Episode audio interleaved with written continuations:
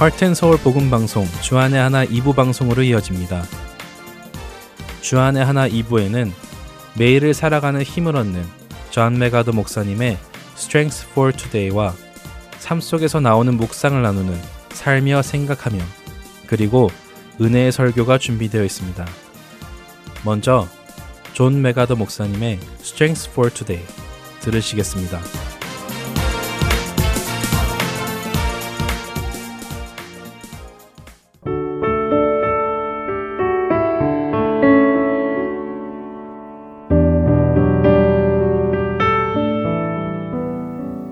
애청자 여러분 안녕하세요. 존 맥아더 목사님의 Strength for Today 진행의 이세진입니다. 여러분은 구원의 확신이 있으신가요?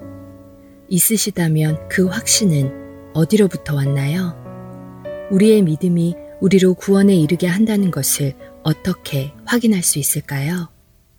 오늘 Strength for Today의 제목은 구원에 대한 확신의 필요성입니다. 그러므로 형제들아, 더욱 힘써 너희 부르심과 택하심을 굳게 하라. 베드로 후서 일 장 십 절 말씀입니다.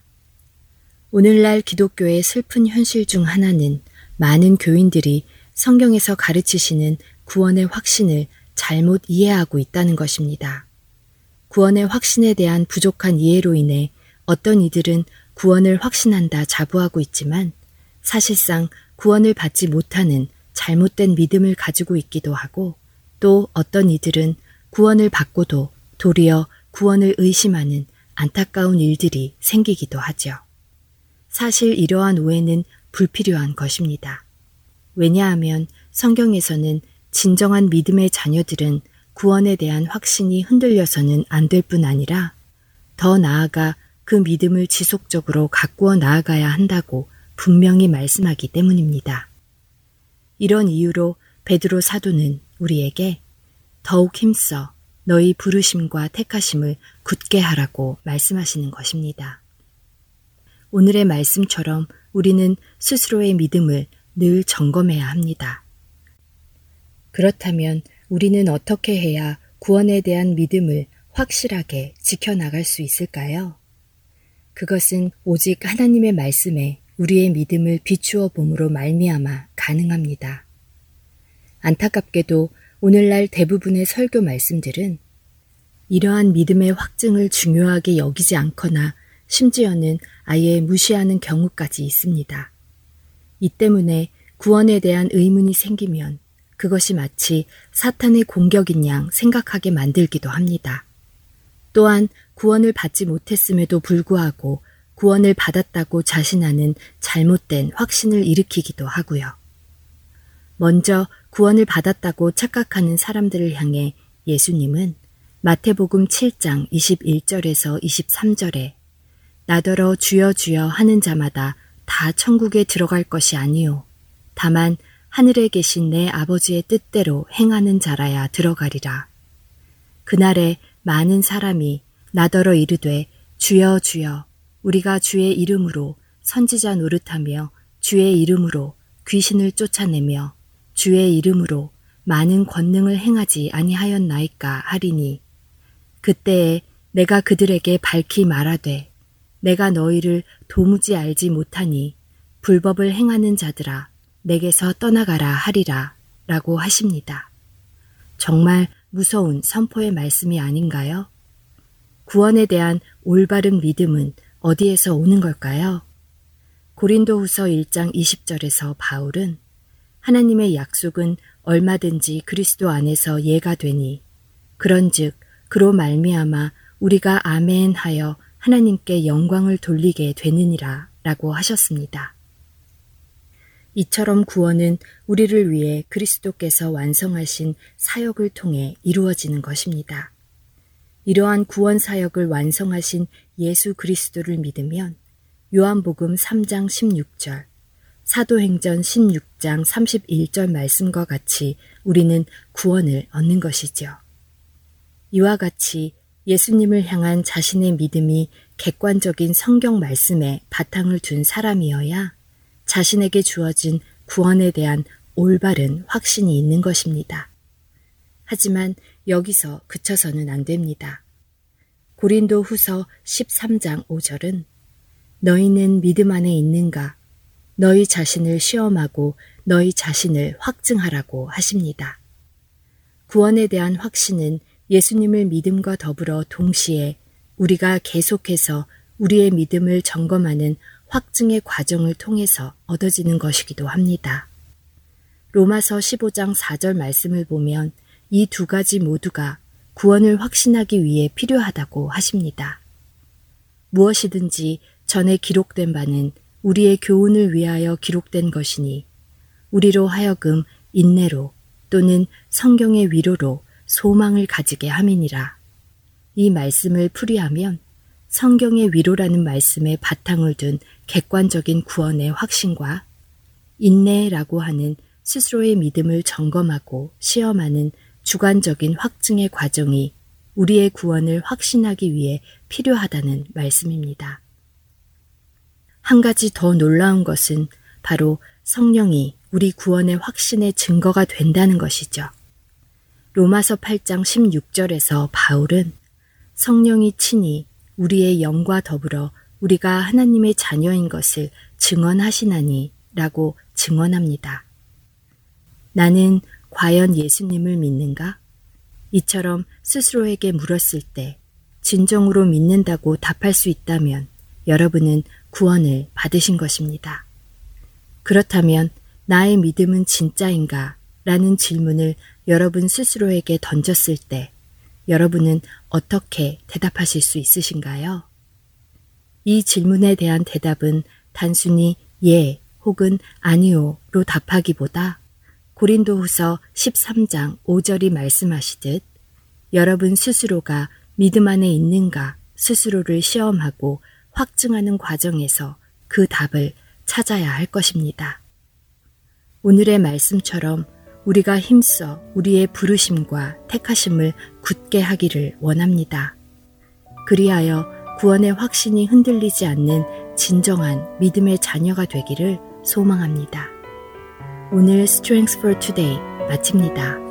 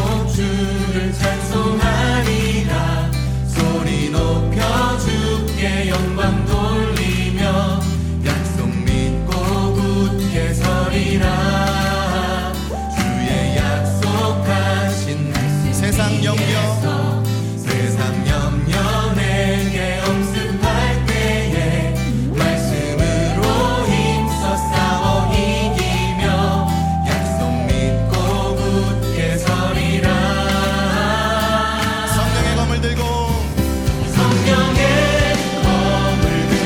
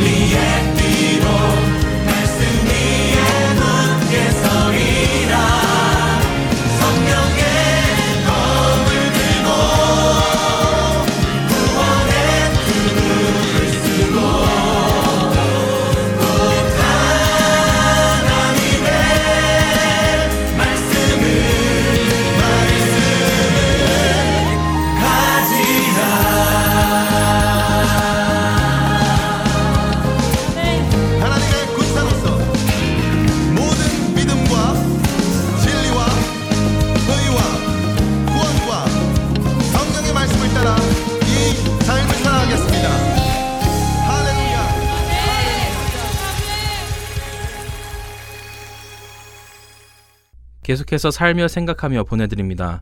오늘은 캘리포니아에서 봉사하시는 강지연 성도가 진행합니다.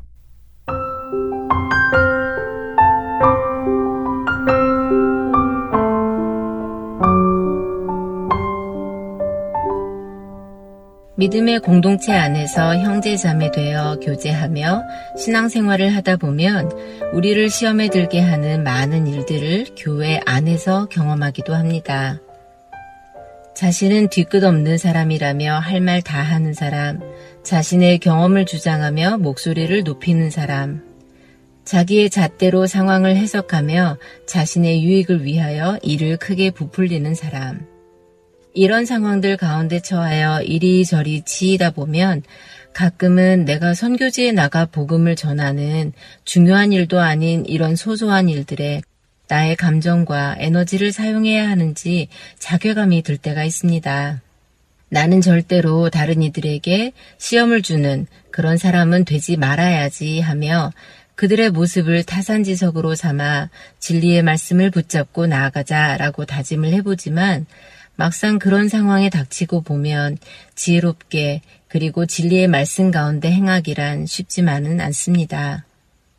저희 교회는 연령별로 나누어진 그룹 모임이 있고 각 그룹마다 선교 기금을 마련하기 위한 바자회를 개최합니다. 서로 속한 그룹은 다르지만 목적은 선교를 후원하기 위함이니 다른 그룹의 음식이나 물건들도 서로 구입하며 격려합니다. 어느 날 그 판매 부스를 지나가는 저에게 매우 반기며 인사하는 소리가 들렸습니다. 돌아보니 한 자매님이 자신이 담당하던 음식을 판매하기 위하여 저를 부르는 소리였습니다. 그러나 저는 이미 다른 부스에서 주스며 간식들을 구입하여 양손이 가득 차 있었고 그날 바자회를 위해 준비해온 캐시는 모두 사용하여 더 이상은 구매가 어려운 상황이었습니다. 평소 얼굴만 알았지 서로 잘 모르는 자매님이 너무나 친근하게 큰 소리로 저를 불러 물건을 구입해달라고 하니 좀 당황스러웠지만 곧 웃으며 대답했습니다. 오늘은 제가 가져온 캐시를 모두 사용할 돈이 없어요. 많이 파세요. 그리고 지나가려는 저를 붙들고 그 자매님은 다음에 줘도 된다고 합니다. 더 이상 노를 할 수가 없어서 어, 그런데 제가 더 들고 갈 손이 없는데 하고 말하려는 순간 제 자신이 너무 구차하다라는 생각이 들었습니다. 네, 그럴게요 하고는 들고 가기 쉬운 캔 음료수 몇 개를 구입하여 비닐봉지에 담았습니다. 선교를 위한 바자회에 수고하신 분들을 격려하고 저도 동참하기 위해 구매를 한 것인데 기분이 영 좋지가 않습니다. 그날 이후에도 이 자매님은 바자회가 되면 제 이름을 크게 부르고 멀리서부터 달려와서 팔짱을 끼며 인사를 합니다.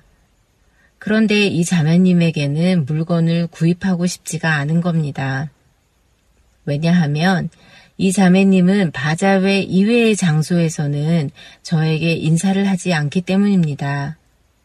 인사는 먼저 보는 사람이 먼저 하면 되고 잘 모르면 안 할 수도 있지만 그렇지만 바자회에서만 자신의 필요에 따라서 제 이름을 기억하고 부른다 하는 생각이 드니 불편함은 더해집니다. 자신이 맡은 일을 열심히 하는 건 좋지만 다른 이들을 불편하게 하는 행동을 하는 것은 옳지 않다는 생각이 듭니다.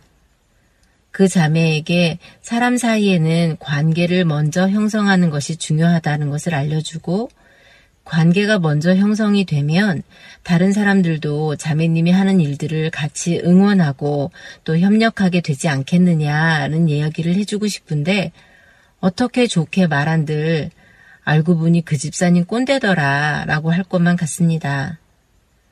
어떻게 해야 나는 꼰대가 되지 않으며 지혜롭게 그 자매님에게 알려줄 수 있을까 생각하다가 잊어버릴만 하면 또다시 바자회가 다가와 그 자매님은 저를 부릅니다. 이리저리 거절을 해보지만 제 마음만 더 불편해집니다. 그 자매님은 주님의 은혜 안에서 말씀 훈련도 받으며 리더로 세워지고 있는 자매입니다. 이런 점만 보완이 된다면 너무나 좋은 리더가 될 것 같다는 생각이 듭니다. 그 자매가 잘 되기를 바라는 마음에 오해 없이 잘 전달하기 위해서 어떻게 하면 좋을지 진지하게 다시 궁리해 봅니다. 다음 바자회에서 물건을 이례적으로 많이 사주면서 기뻐하는 자매에게 이야기를 해보면 어떨까? 아니면 내가 직접 말하는 것보다는 그 그룹을 인도하시는 담당 교육자님께 말씀을 드려볼까? 그런데 이 방법은 교회의 어르신들이 요즘 젊은이들 이러면 안 돼 하시면서 많이들 사용하시는 방법이기에 담당 교육자님께서 너무 힘드실 것만 같았습니다.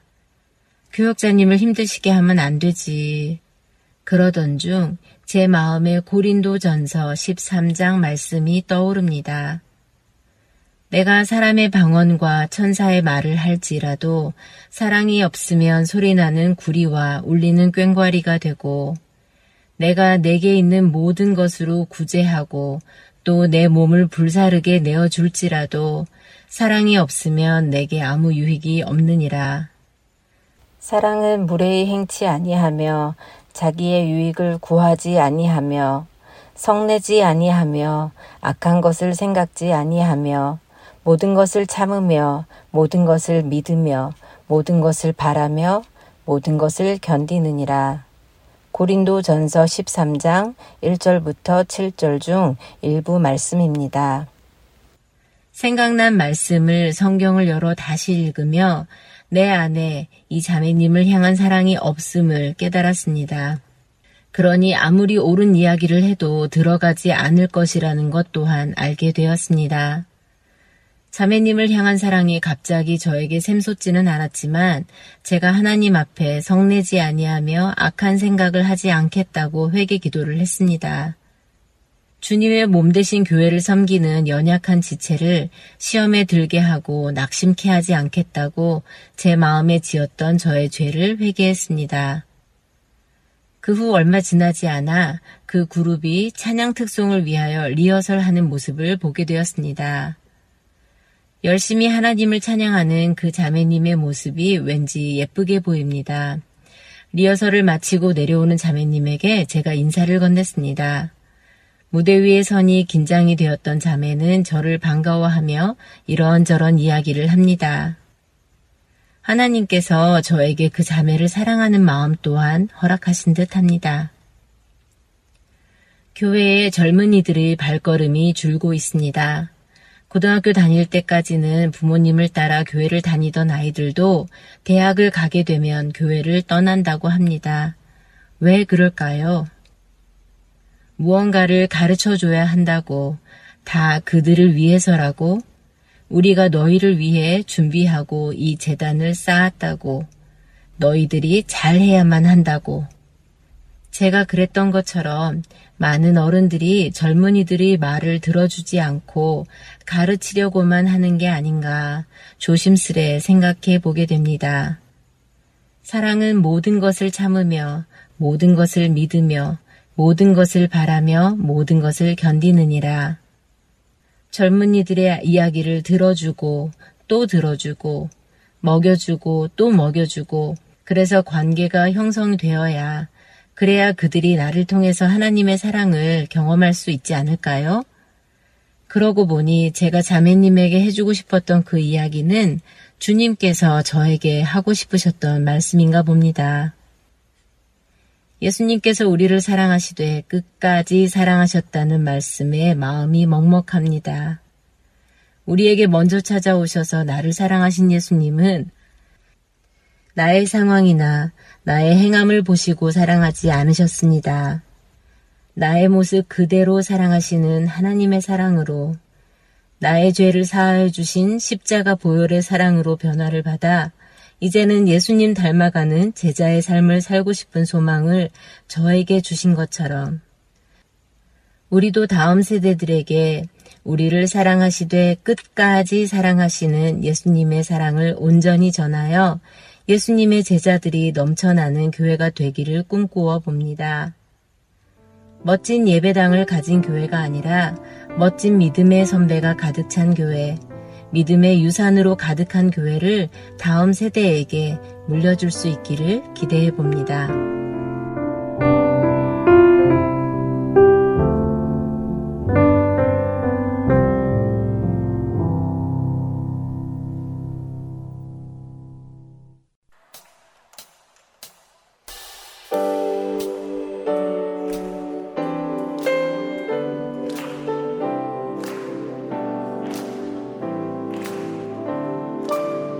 하늘보다 높은 주의 사랑 하늘에서 주 자비 내려 영원한 사랑 알게 하소서 너무도 깊은 주의 끝없는 사랑 흐르게 하소서 주 사랑 더 알게 하소서 나에게 부소서 끝없는 사랑 원합니다.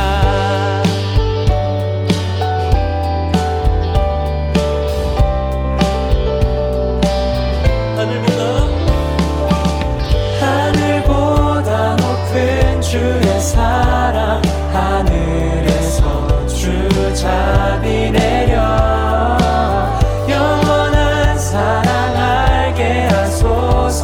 너무도 깊은 주의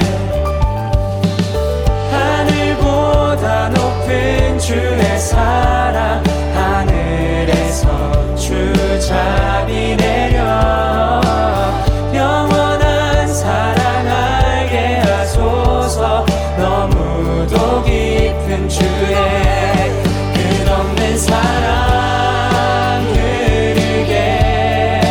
하소서 주 사랑 더 알게 하소서 나에게 부소서 끝없는 사랑 원합니다. 하늘보다 높은 주의 사랑 하늘에서 주 자비 내려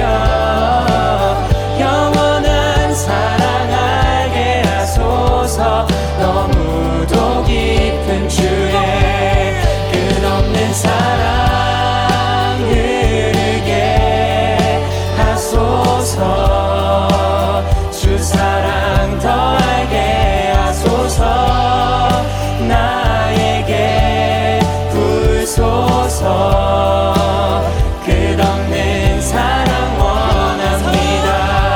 끝없는 사랑 주 사랑 더 알게 하소서 나에게 부소서 끝없는 사랑 원합니다. 끝없는 사랑 흐르게 하소서 주 사랑 더 알게 하소서 끝없는 사랑 원합니다.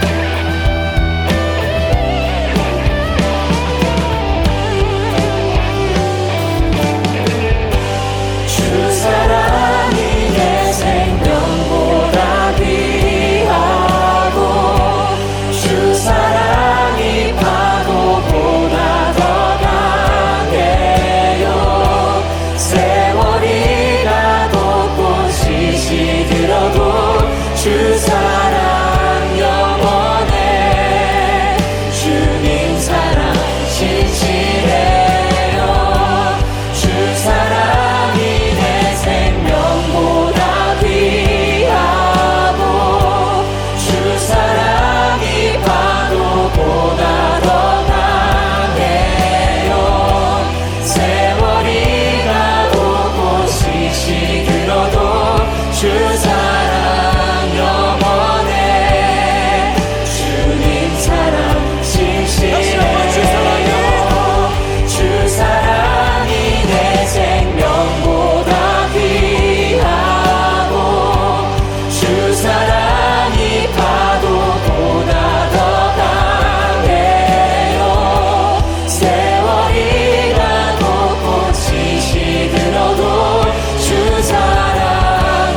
영원해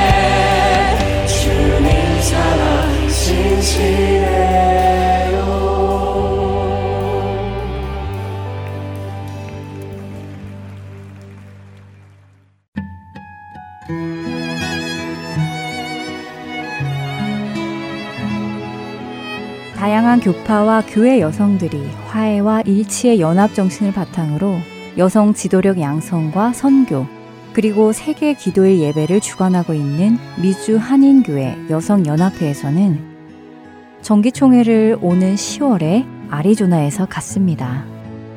이번 총회는 특별히 사경회와 함께 진행되며 아리조나 지역의 여성 성도들을 초대합니다.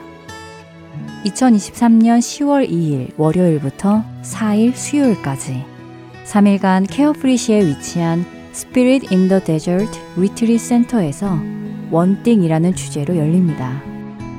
이번 총회 및 사경회에 참석하고 싶으신 분들은 아리조나 장로교회 김은수 장로 전화번호 육공이 사삼오 팔공공일로 해주시기 바라며, 총회 및 사경회가 주님의 은혜 안에서 무사히 진행되고 마칠 수 있도록 여러분의 기도를 부탁드립니다.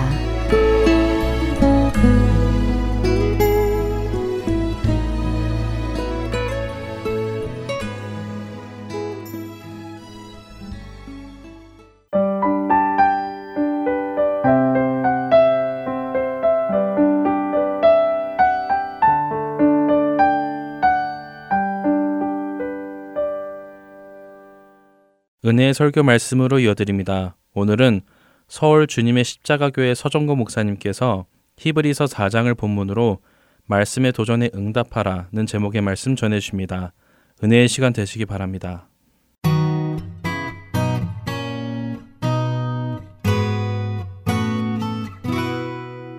하나님께서 우리를 하나님의 자녀 삼고 하나님의 백성 삼은 이유가 있어요. 그 이유는 어, 열심히 교회 봉사하게 시키려고 하는 게 아니라 우리가 행복하기를 하나님께서 원하셔서 우리 행복을 위해서 하나님께서 주시고자 하는 어떤 그런 복, 그걸 우리가 마음껏 누리고 행복한 인생을 살아가도록 하기 위해서 하나님께서 우리를 하나님의 자녀 삼으셨습니다. 그런데 의외로 예수를 믿는 사람들 가운데서 인생을 불행하게 사는 사람들이 꽤 있어요. 어떤 면에서 인생을 하나님께서 우리를 구원하실 때는 우리가 참 가치 있는 인생을 살기를 원하는데 낭비의 인생을 사는 사람들이 의외로 우리 주변에서 많이 발견하게 됩니다. 뭐 때문에 그렇게 불행한 삶을 살게 되는가? 예수를 믿고 있고 하나님께서 우리를 복 주시기를 원하시는데 그 복을 우리가 누리지 못하고 왜 그렇게 어, 잘못 인생을 살고 있는가? 왜 불행한 인생을 살고 있는가? 어디서부터 문제가 잘못됐는가? 하나님께서 우리에게 주시고자 하는 복을 어떻게 하면 그러면 우리가 제대로 누리면서 후회 없는 어, 크리스찬 라이프를 살아갈 수 있는가 하는 것이 오늘 말씀이 우리에게 도전하고 있습니다.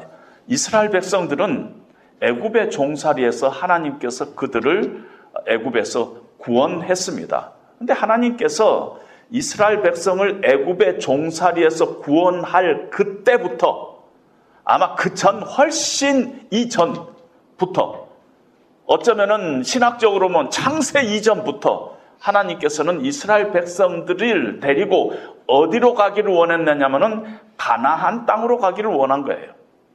하나님의 목표는, 일 차 목표는 가나안 땅에, 애굽에서 구원해서 가나안 땅으로 가기를 하나님께서는 원했던 것입니다.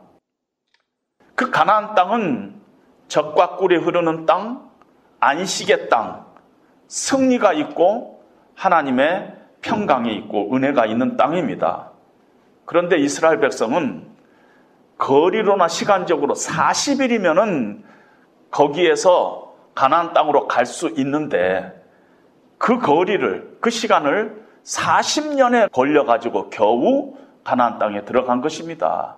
어떻게 보면은 사십 년 동안 어, 낭비의 세월을 보냈다 해도 과언이 아닙니다. 뿐만 아니라 그렇게 하나님께서 예비하신 그 가나안 땅에 갈렙과 여호수아 외에는 아무도 들어가지를 못했습니다. 어떤 면에서 하나님의 백성인데 불행한 결과가 나타난 것입니다. 하나님의 백성인데 하나님께서 주시고자 하는 그 축복의 땅, 안식의 땅에 들어가지 못하고 하나님의 계획하시고 하나님께서 주시고자 하는 것을 누리지 못하고 그 승리를 맛보지 못하고 거기서 실패한 삶을 살았던 그 이유가 뭔가? 오늘 히브리서 기자는 이스라엘 백성들의 그 실패의 경험들을 우리에게 이렇게 보여주면서 오늘 우리에게도 동일한 위험이 있다. 우리에게도 이런 일이 일어날 수 있다 하는 것을 히브리서 삼 장에서부터 사 장까지 수차례 경고하면서 우리에게 그 이유를 밝히고 있습니다. 왜 이스라엘 백성들이 가나안 땅, 안식의 땅에 못 들어갔느냐 하면은 하나님의 말씀을 듣고 부적절하게 반응했다는 것이에요. 그럼 부적절하게 반응했다는 게 무슨 뜻이냐면은 믿음으로 반응하지 않았다는 것이에요. 삼 장 십구 절에 보면 이로 보건대 그들이 믿지 아니함으로 능히 들어가지 못한 것이니라. 믿음으로 반응하지 못했다는 것이에요. 오늘 본문의 사 장 이 절에도 그들과 같이 우리도 복음 전함을 받은 자이나 들은 바 그 말씀이 그들에게 유익하지 못한 것은 듣는 자가 믿음과 결부시키지 아니함이라. 또 다른 부분에서는 하나님의 말씀이 들려올 때 그들이 순종하지 않았다는 것이야. 그들의 마음이 굳어져 가지고 예전 성경에는 마음이 강팍해져 가지고 순종하지 않고 믿음으로 반응하지 않았다는 것입니다.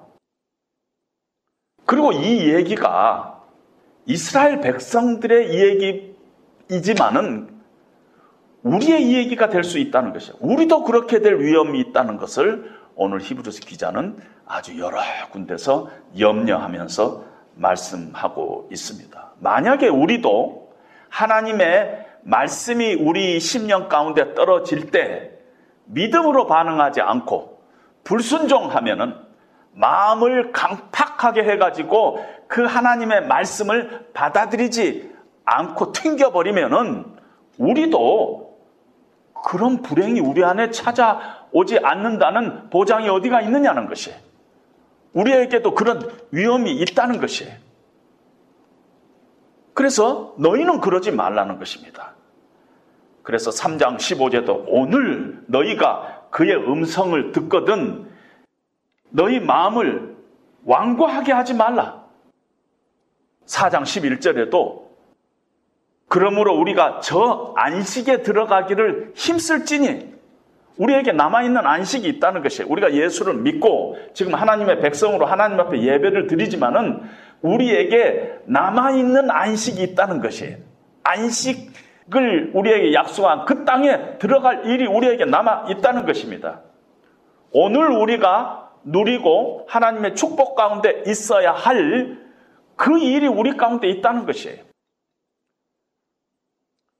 우리가 만약에 오늘 이 땅에서 예수 믿는 사람인데도 낭비한 인생을 살고 어, 또 하나님이 주시는 기쁨과 평강과 어떤 자유함이 없이 불행하게 살고 있다면은 우리도 똑같이 믿음으로 반응하지 않고 있다는 증거다는 것입니다. 이유가 믿음으로 반응하지 않았다는 것이에요. 그럼 믿음으로 반응하지 않았다 하는 것이 좀 더 구체적으로 무슨 말이냐면은 하나님의 말씀이 선제적으로 있어요. 믿음으로 반응하지 않았다는 것은 하나님의 말씀이 떨어질 때 믿음으로 그 말씀에 순종하지 않았다는 뜻이에요. 그러니까 기독교는요, 말씀에 기초하고 있고 기독교는 말씀의 종교라 그래요. 하나님의 말씀이 우리에게 없다면은 기독교는 없어요. 어떤 사람이 어떤 식으로 기독교를 붙여도 그건 기독교가 아니에요. 말씀이 없으면은 기독교가 아닙니다. 믿음으로 반응하지 않았다는 것은 결국 말씀에 반응하지 않았다는 것이에요. 로마서에도 보면은 믿음은 들음에서 나며 들음은 그리스도의 말씀으로 말미암느니라. 이 지금 믿음으로 반응하지 않았다는 그 믿음의 대상이 뭐냐면은 말씀이라는 것이에요. 우리가 지금 예수님 믿어서 구원을 받고 하나님의 자녀가 되고 우리가 기독교인이 됐는데 예수님이 누구신가? 예수님이 무슨 일을 하셨는가? 그 일이 하나님의 계시된 말씀에 있다는 것이에요. 그러니까 말씀이 없이는 우리는 하나님을 알 수도 없고 예수님을 알 수도 없고 예수님이 우리를 위해서 십자가니 뭐니 아무것도 없는 거라는 것이에요. 말씀에 기초한 것입니다. 그래서 우리는 고백을 할 때 하나님의 말씀은 우리의 신앙과 행위의 유일한 기초다 하고 고백하는 이유가 거기에 있습니다. 우리가 구원을 받는 것도 너희가 거듭남은 썩어질 씨로 된 것이 아니라 살아있고 영원한 하나님의 말씀으로 된 것이니라. 그러니까 이 기독교는 온통 처음부터 끝까지가 하나님의 말씀입니다. 거기에 말씀이 선제적으로 있어요. 그 말씀에 믿음으로 반응하지 않았다는 것입니다. 요한복음에도 보면 진실로 진실로 너희에게 이르노니 죽은 자들이 하나님의 음성을 들을 때가 오나니 곧 이때라. 듣는 자들은 살아나리라. 하나님의 말씀이 들릴 때 죽은 자가 살아나는, 살리는 하나님의 말씀이라는 것입니다. 요한복음 육 장 육십삼 절에도 살리는 것은 영이니 육은 무익하니라. 내가 너희에게 이르는 말이 영이요 생명이니라. 영이 살리는데 하나님의 말이 영이라는 것이에요. 그래서 하나님의 말씀이 우리를 살린다는 것입니다. 그런 체험이 있을 거예요. 그런데 이렇게 드러난다 하는 것이 영어로는 그냥 uncover 이렇게 돼 있는데 우리 내면에 아, 자기는 참 착한 사람인 줄 알았는데 하나님의 말씀이 싹 내면을 어, 스캔하니까 내 내면에 있는 죄가 보여요. 악한 생각이 보여요. 내 안에도 투기도 있고 질투도 있고 미움도 있고 아, 그런 것들이 막 보인다는 것입니다. 이게 드러난 것이죠. 그런데 이 드러난다는 단어가 딱 여기에만 쓰이는 히브리서 사 장 십이 절에만 있는 한 단어를 쓰고 있는데 트라켈로스라는 단어를 쓰고 있는데 이거는 목털미를 잡다 하는 뜻이에요. 하나님의 말씀이 그것도 목털미를 어떻게 잡냐? 뒤에서 잡는 거예요. 뒤에서 이렇게 잡아서 누르는 거예요. 이 단어를 쓰면서 드러난다고 번역을 했어요. 하나님 가만히 우리가 생각해 보면 하나님의 말씀이 우리의 깊은 내면에 우리의 이 은밀한 죄, 악한 생각을 딱 드러내면서 우리의 목털미를 딱 이렇게 잡아서 딱 굴린다는 것입니다. 목털미를.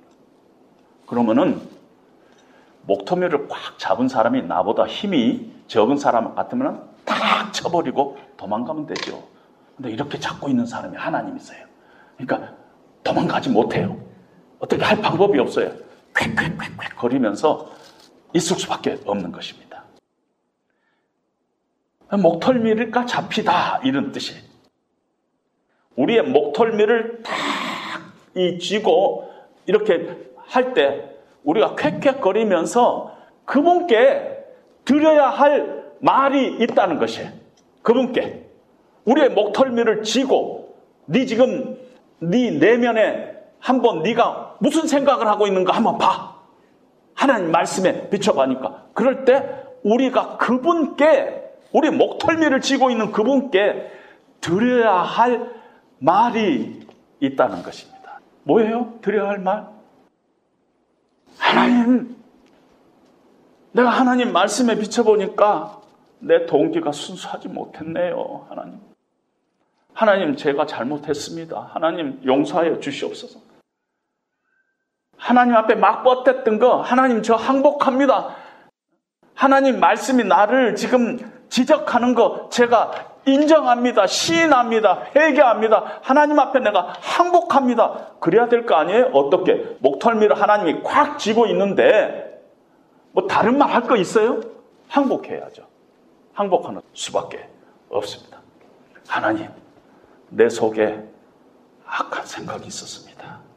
하나님이 싫어하는 추악함이 내 심령 깊은 곳에 있습니다. 하나님, 내가 하나님의 영광을 위해서 한다고 했는데 가만히 보니까 내 이익을 위해서, 내 유익을 위해서 했습니다. 이런 고백이 있어야 된다는 거죠. 이스라엘 백성들이 칠십 년 바벨론의 포로로 잡혀와 가지고 이제 저 해방이 돼 가지고 돌아와 가지고 귀환해 와 가지고 스가랴 선지자에게 여쭤봤습니다. 선지자님, 하나님 앞에 한번 물어보십시오. 그동안에 우리가 바벨론에 있을 때 일 년에 네 번 금식을 했는데 이제 바벨론의 포로로 돌아왔는데 우리가 계속 하나님 앞에 금식을 해야 될까요? 말아야 될까요? 스가랴 선지자님, 하나님께 한번 여쭤봐 주세요. 그래서 스가랴 선지자님 하나님께 여쭤봤습니다. 그랬더니 하나님께서 지난 칠십 년 동안 너희가 금식하던 것이 나를 위해서 한 금식이냐? 너희를 위해서, 너희를 위해서 한 금식이 아니었더냐? 그러니까 하나님 앞에 금식한다고 했지만 다 자기를 위해서 했다는 것이에요. 그러니까 이렇게 이스라엘 백성들조차도 그 동기가 하나님 앞에서 자기중심적인 것이 있다는 것이에요. 이렇게 하나님이 목털미를 지고 우리에게 우리의 죄악된 모습을 드러냈을 때 우리는 하나님 앞에 드려야 될 말이 있다는 것이에요. 하나님, 잘못했습니다. 하나님, 이건 다 내 유익을 위해서 한 겁니다. 내 안에 악한 생각이 있습니다. 하나님, 하나님이 지적한 걸 시인하고 하나님 앞에 회개하는 것이 있어야 된다는 것입니다. 우리에게 두 가지 문제점이 있어요. 우리 신앙생활 하면서. 첫째는요, 우리가 마치 중병에 걸려있는 것 같이 죄병에 걸려있는데 증세가 상당히 어, 아주 심텀이 나타나고 있는데 병원 가기를 싫어해. 의사 만나기를 싫어해. 집은 병원 앞에 살아요. 근데 병원 가기 싫어해. 의사 만나기 싫어해. 예수를 믿는다고 하는데 말씀 앞으로 안 가는 것이에요. 그러니까 신앙이 말씀 중심이 아니에요. 두 번째는 어떤 문제가 있느냐면요, 정기적으로 병원에 가요. 진단도 받아요. 그리고 진단 결과 의사가 이렇게 다 이렇게 어, 하더니 대장암 검사를 해봤더니 대장암 일기군요. 그동안 좀 배가 아팠습니까? 그렇게 심각하지 않으니까 치료하면 나을 수 있습니다. 아니에요. 저는 그냥 진통제 먹고 그냥 견딜래요. 아, 이런 사람들이 의외로 있다는 것이에요. 영적으로도. 영적으로 하나님의 말씀이 떨어졌을 때, 내 심령을 이렇게 찔러 들어왔을 때 믿음으로 반응하지 않아요. 믿음으로 반응하지 않아요. 하나님의 말씀을 들어요. 듣기는 듣는데 듣지 않아요. 하나님의 말씀을 듣지 않으니까 내 심령에 도전도 안 되는 것이에요. 내 심령에 도전이 안 되니까 반응도 없는 것이에요. 그러니까 말씀을 듣는다고 해가지고 항상 거기에 좋은 결과가 나타나는 것이 아니에요. 말씀 듣긴 듣는데 사실은 듣지 않아요. 말씀이 원하는 대로 순종이 하나도 없어요. 마음은 늘 강팍해요. 내려놓지 못해요. 딱 두꺼져 있어요. 뭐 꼭 그렇게 신앙생활 해야 되나? 이게 있다는 것이. 믿음으로 반응하지 않아요. 말씀은 수없이 듣는데 하나님의 전에 뜰만 밟을 수가 있다는 것이에요. 왜? 마음을 완고하게 하니까 순종이 안 일어나는 것이, 그렇게 부적절하게 반응한 것입니다. 그러니까 하나님의 말씀이 하나도 나에게 유익이 없는 것이야. 듣기는 듣는데 여기서 떨어져 버려. 듣기는 듣는데 떨어져 버려. 우리는 하나님이 주시는 그런 축복을 누리면서 살기 위해서는 하나님의 말씀이 우리의 신앙생활 가운데 선제적으로 움직여야 돼요. 늘 하나님의 말씀 주변에서 왔다 갔다 해야 돼요. 하나님의 말씀을 듣고 읽고 또 공부도 하고 묵상하고 이렇게 하나님의 말씀의 데이터베이스가 내 생각 속에 내 신앙생활 속에 늘 함께 움직여야 돼요. 여러분, 내가 들은 적도 없는 말씀을 통해 갖고 하나님께서 그걸 기억하게 해가지고 우리로 하여금 이 하나님의 목덜미를 잡게 하지 않아요. 하나님께서 그 말씀으로 우리 목덜미를 잡게 하지 않아요. 알지도 못하는 말씀 가지고. 우리가 읽은 적도 없는 말씀을 가지고 하나님께서 우리를 인도하지 않아요. 우리가 공부한 적도 없는데 그 공부한 적도 없는 그 말씀을 하나님께서 그 말씀을 통해서 우리를 도전하고 우리의 목덜미를 잡고 하나님께서 우리에게 믿음으로 반응하도록 그렇게 하지 않아요. 아무것도 없으면은 아무 일도 안 일어난다고 생각하면 돼요. 그래서 늘 하나님의 말씀의 데이터베이스 안에서 움직여야 돼요. 언젠가 그러면은 들었던 그 말씀이 공부했던 말씀, 읽었던 그 말씀, 내 심령의 데이터베이스에 있었던 그 말씀을 어느 날 성령님께서 그 말씀을 탁 사용하시면은요, 정신없는 일이 생기는 것이죠. 살아있는 하나님의 말씀, 나를 부시고 세우는 그런 말씀으로 나에게 막 다가오는데 그 말씀이 너무너무 엄중해가지고 우리가 아, 뭐 일을 할 수 없을 만큼 그 말씀이 나를 압권해 오는 그런 때가 있다는 것이에요. 그게 매일 일어나지 않아요. 매주 일어나지도 않아요. 말씀의 데이터베이스 속에 있을 때 어느 날 우리의 심령이 하나님 앞에서 참 마음이 연약해지고 갈급해져 있을 때 하나님께서 그때 그 말씀을 탁 통해가지고 우리의 심령을 탁 파고 들어올 때가 있다는 것입니다. 그래서 늘 말씀이 내 신앙 가운데 중심에 있어야 돼요. 그리고 그 말씀이 이 우리 안에 이렇게 딱 들어올 때 우리 은밀한 죄를 이렇게 지적하고 어, 악한 생각을 지적하고 할 때 늘 인정해야 돼요. 고백해야 돼요. 항복해야 돼요. 마치 세리처럼 하나님 앞에 그 상한 마음을 가지고 어, 하나님 앞에 인정하는 게 필요해요. 말씀을 듣기만 듣고 아, 그거 아니라는 것입니다. 상한 마음이 이렇게 딱 생기면은 어디로 가느냐면은 예수님 앞으로 가야 돼요.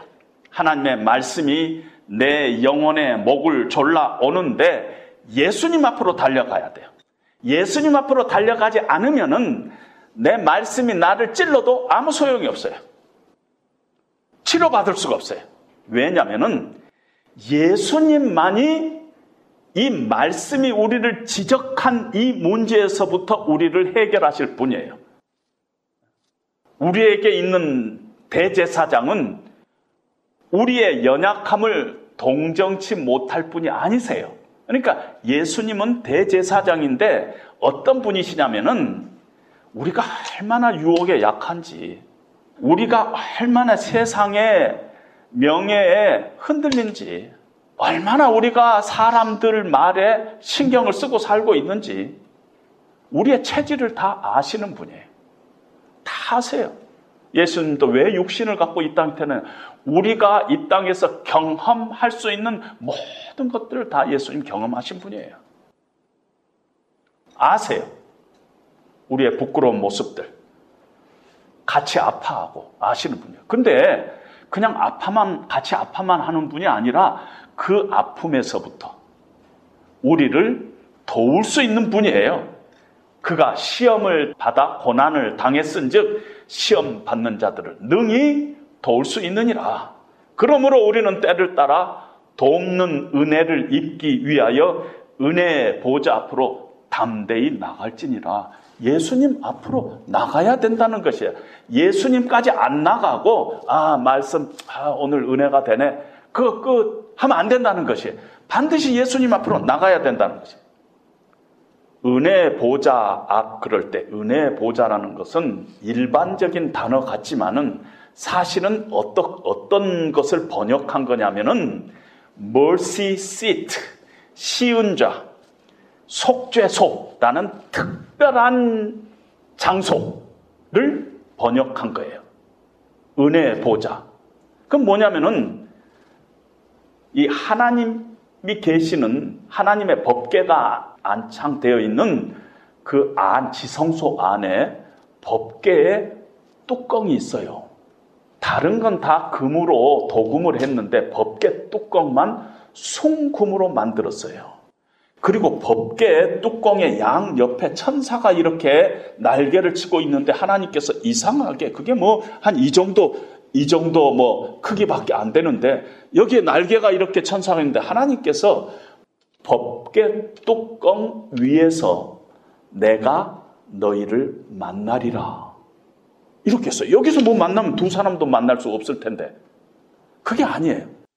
어떤 일이 벌어지고 있느냐 하면은 그 지성소 안에는 일 년에 한 차례 대제사장만이 들어갈 수 있어요. 그런데 대제사장이 들어가서는 무슨 일을 하느냐 하면요, 지성소 밖에서 염소를 죽이고 또 송아지를 죽여갖고 피를 가득 양푼에 받아가지고 법궤 안으로 들어가가지고 속죄소 윗뚜껑 위에다가 확 갖다 부어요.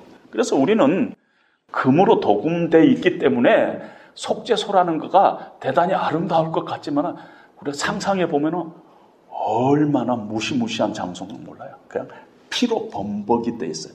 속죄소 앞과 속죄소 위에 피를 부을지니라. 그리고 거기서 내가 너희를 만나리라. 그런데 히브리서 구 장 보면 그리스도께서는 장래일에 대제사장으로 오사 염소와 송아지의 피로 아니하고 오직 자기의 피로 영원한 속죄를 이루사 단번에 성소에 들어가셨느니라. 예수님의 피로 거기가 범벅이 된 거예요. 사실은 염소와 송아지의 피가 아니라 예수님의 고귀한 피가 그 안에 가득 고여있는 거기에서 하나님께서 우리를 만나시겠다 하는 것입니다. 그래서 우리는요, 우리의 죄가 용서함을 받고 하나님께서 우리의 죄를 해결하는 그 장소는 은혜의 보좌 앞이지 하나님의 말씀을 들을 때가 아니에요. 하나님의 말씀을 붙잡고 하나님 앞에 고백하고 서렌더하고 그리고 하나님 앞에 은혜의 보좌 앞에 예수님 앞에 십자가 앞에 나가야 된다는 것입니다. 순서가 있어요. 하나님의 말씀을 듣고 도전이 됐을 때 우리가 하나님 앞에 무릎 꿇고 회개하고 하나님의 은혜의 보좌를 붙잡아야 된다는 것입니다. 하나님의 그 은혜의 보좌 앞으로 우리가 나가서 우리의 죄악된 것을 고백하면서 하나님의 은혜를 이렇게 기대할 때 그런 과정, 이 그런 과정을 통해서 하나님께서 우리를 순종할 수 있는 사람으로 만들어주세요. 이상하게. 사람으로는 할 수 없는데 하나님은 하세요. 어느 때 하나님의 말씀이 우리 심령 가운데 떨어져서 우리의 마음의 생각과 뜻을 감찰하면서 그냥 막 꿰뚫고 와서 스캔하면서 우리의 더러운 부분을 밝혀줬을 때 하나님께서 우리의 목덜미를 다 쥐고 있을 때 하나님 앞에 우리의 잘못을 시인하고 하나님 앞에 용서를 구하면서 예수님을 붙잡고 주여 은혜 내려주셔야 합니다. 주님이 아니시면은 내가 살아갈 수 없습니다. 하는 그 과정을 통해서 하나님께서는 우리를 순종할 수 있는 사람으로 그때서야 바꿔준다는 것입니다. 그리고 우리가 그런 순종이 우리 가운데서 생기면은 우리 안에 어떤 열매가 맺히냐면은 하나님이 주시고자 하는 안식, 평강, 축복, 행복 그런 것들이 그때 맺힌다는 것이에요. 말씀을 들으면은 믿음으로 화답하지 않고서는 아무 일도 안 일어납니다. 말씀을 듣고 도전을 받았어요. 그래도 예수님 앞으로 나가지 않으면 아무 일이 안 일어나요. 그런 일 많이 봤죠? 아, 목사님, 오늘 말씀 아, 도전이 많이 됐습니다. 끝! 아무 변화 없어요. 도전 받으면 뭐가 생길 것 같죠? 아니에요. 우리가 우리의 연약함 가지고 십자가 앞에, 은혜의 보좌 앞에, 예수님 앞에 우리가 나가야 된다는 것입니다. 결론적으로 말씀드립니다. 하나님의 말씀은 자주자주 우리를 파괴하는 듯해요. 파괴하는 듯. 그 싫어요. 어느 때는 하나님의 말씀이 막 지적하니까 싫어요. 그런데 왜 하나님의 말씀이 우리를 드러내고 깨뜨리냐면은 다시 새롭게 세우기 위해서예요. 새롭게 세우기 위해서. 우리 안에 죄악된 것, 하나님이 싫어한 것들을 다 없애고 그 자리에 하나님께서 새로운 하나님의 역사를 일으키기, 세우기 위해서 우리를 자주 자주 깨뜨리는 것입니다. 기독교 신앙은요, 자기를 지키는 것가 아니라 무너지는 것이에요. 우리는 뭐 자꾸 뭐, 뭐 세상의 유혹에서부터 우리를 지켜야 합니다. 뭐 반은 맞아요. 그러나 근본적으로는 기독교는 하나님 앞에 우리 자신이 무너지는 것이에요. 덮은 것이 아니라 벗는 것이에요. 프로텍트하는 것이 아니라 서렌더하는 것이 하나님 앞에. 무너지고 여러분들이 항복하셔야 됩니다. 하나님 말씀 앞에 먼저 무너지고 항복하셔야 돼요. 내 삶을 부술 수 없다면은 복음은 복음이 아니에요. 마음이 강팍하다는 것은 우리가 무너지지 않는다는 뜻이에요. 늘 자기 자존심이 있어. 무너지지 않은 것이에요. 하나님 말씀 앞에 무너질 때 하나님께서 우리의 마음을 소프트하게 만든다고 하잖아요. 하나님의 말씀이 여러분들의 신앙에 늘 중심에 있기를 바랍니다. 그리고 그 하나님의 말씀이 여러분들의 심령 가운데 불처럼 방망이처럼 어느 때는 세미한 음성으로 파고들면은 여러분들이 그때 무너지셔야 해요. 무너지셔야. 말씀의 지적 앞에 무너지셔야 돼요. 그리고 나서 하나님의 은혜의 보좌 앞으로 가가지고 무릎 꿇고 나의 죄를 고백하면서 그때 또 한번 무너지셔야 돼요. 무너져야 돼요. 그러면은요, 우리의 그 무너짐 가운데서 하나님, 성령님께서 우리를 자꾸 그때그때마다 우리를 세우시는 것이에요. 그럼 신앙생활에 이 패러다임을 놓치고 신앙생활을 하면은요, 사십 일 걸릴 걸 사십 년의 신앙생활에 웨이스트가 생기는 것이에요. 하나님의 말씀에 우리가 바로 반응하십시오. 그리고 은혜의 보좌 앞으로 나가서 하나님의 은혜를 갈구하십시오. 그러면은 반드시 하나님의 말씀이 우리를 드러내고 하나님의 은혜가 다시 우리를 덮은 그런 놀라운 일들이 우리의 삶 가운데 생길 것입니다. 그런 복이 저와 여러분들에게 함께 하시기를 주님의 이름으로 축원드립니다.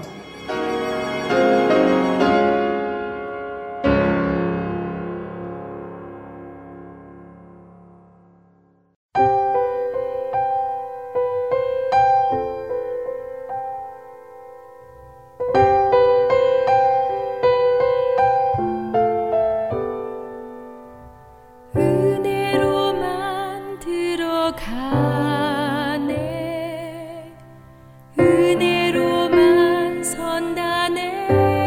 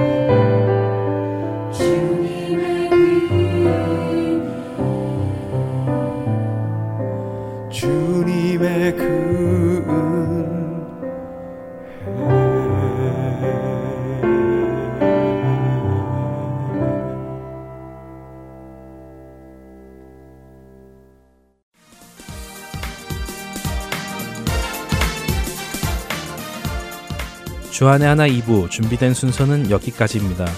계속해서 주안의 하나 삼 부로 이어집니다. 주님의 말씀을 더 알아가는 시간 되시길 소망합니다. 안녕히 계세요.